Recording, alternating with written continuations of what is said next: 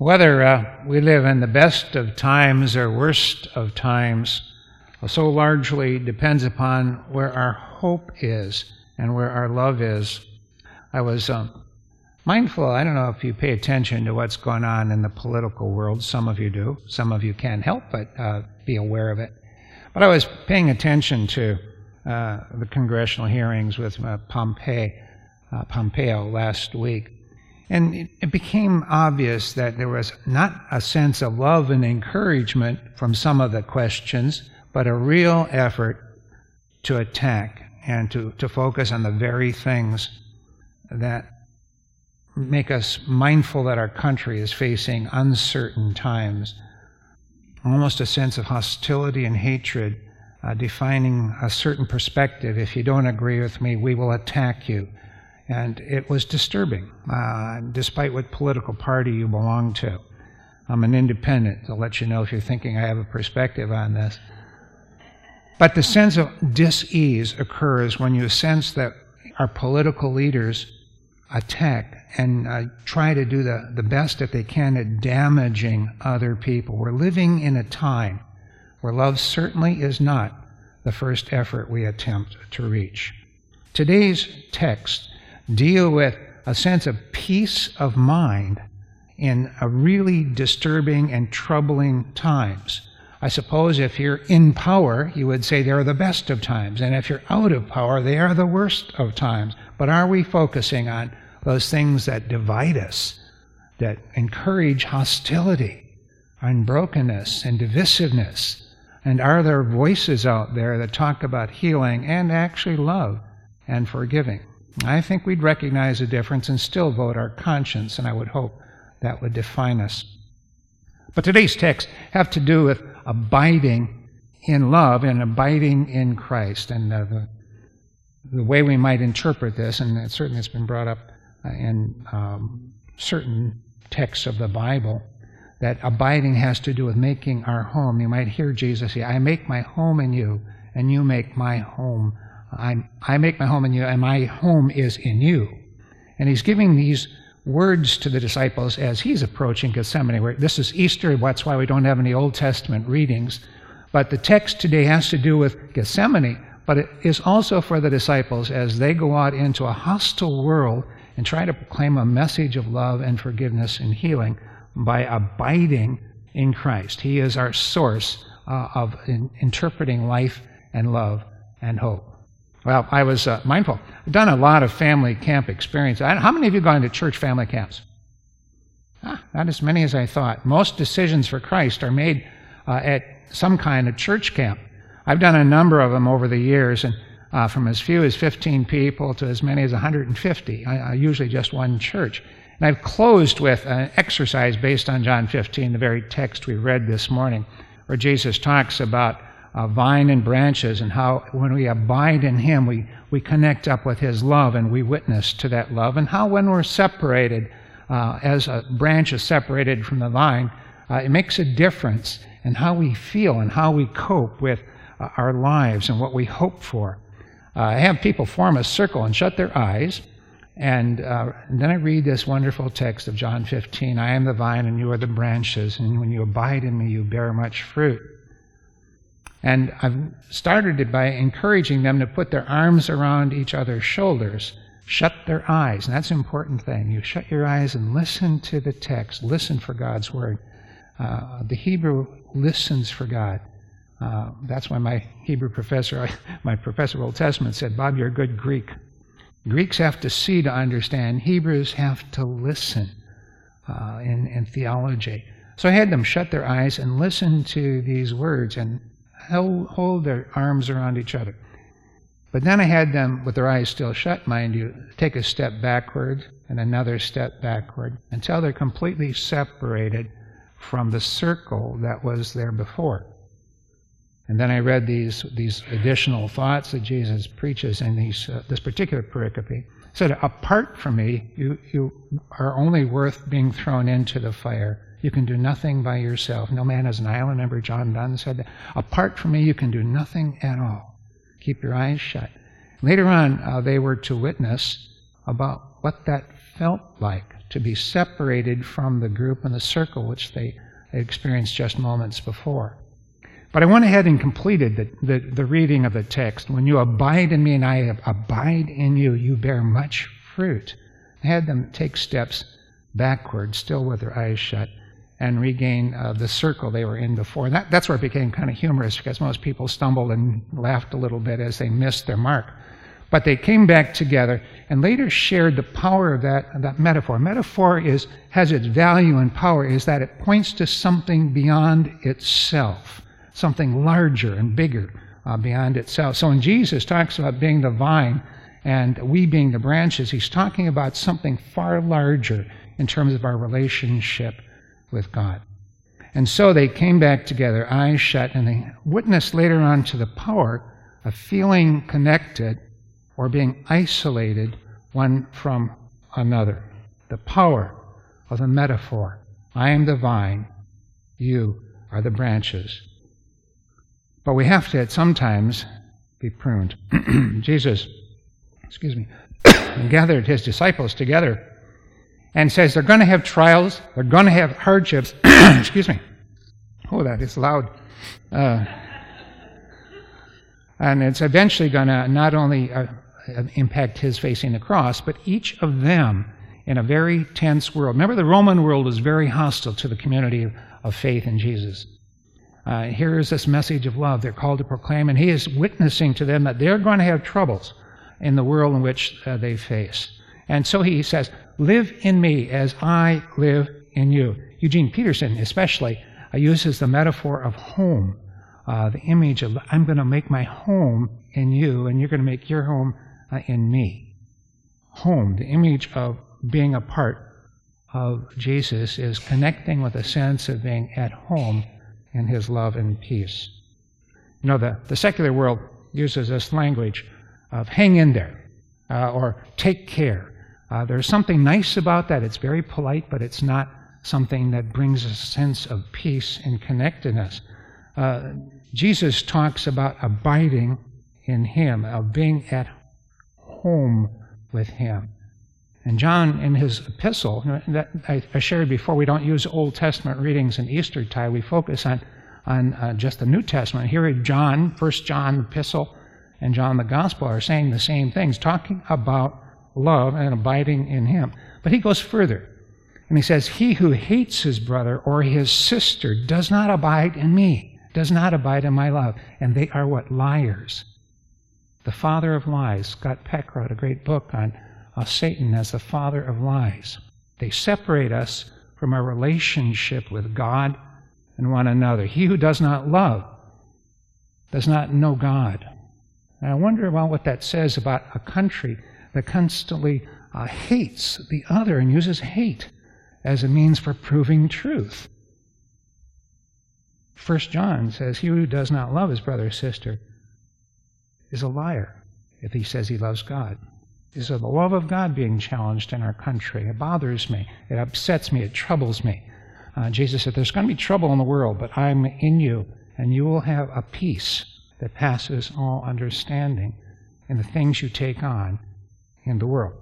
Shalom is what we claim as the people of God. Shalom is a sense of greeting. You've heard uh, people say shalom to you and perhaps they leave. There's a song that, that binds us together.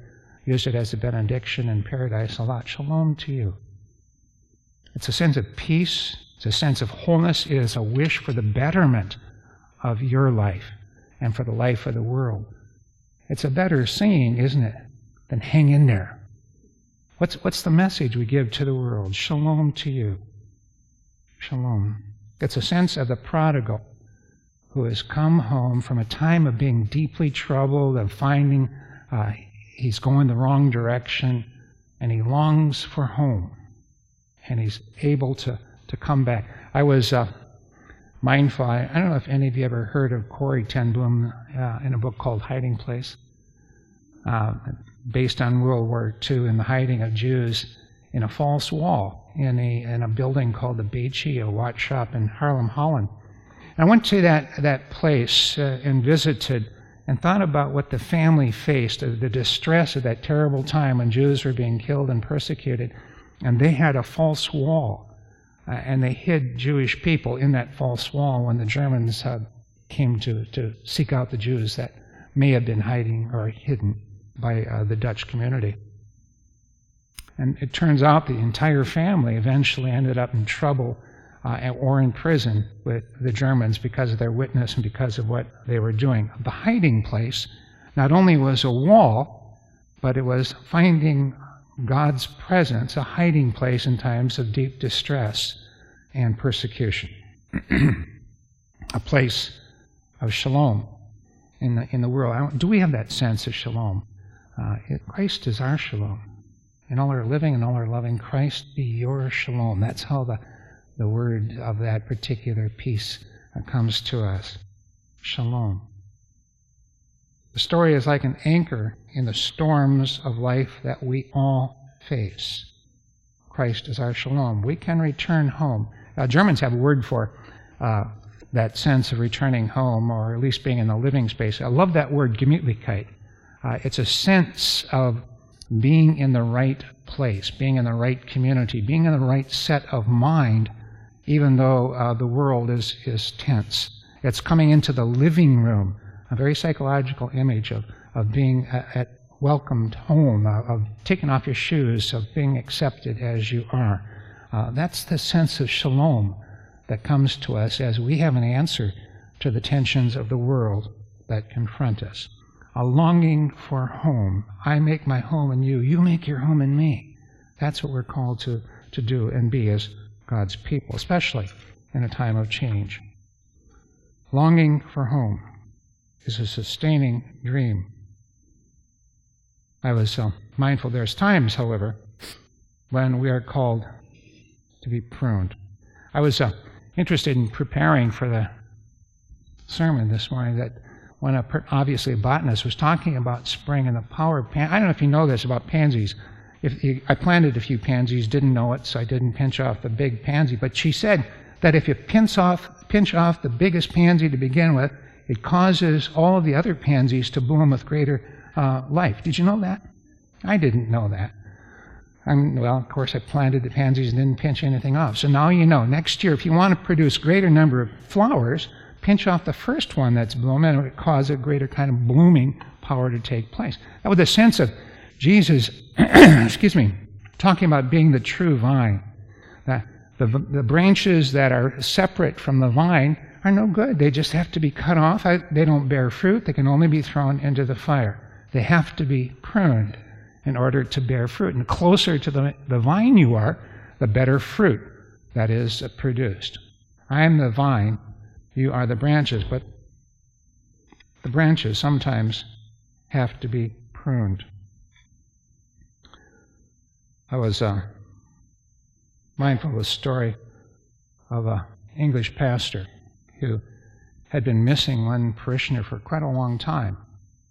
And he went to visit him in his house. He was a farmer, didn't talk very much. You ever been with those people who are very quiet? Sometimes you don't have to say a lot. And they sat next to each other. Neither one said a word for a long time. They just looked at the coal fire.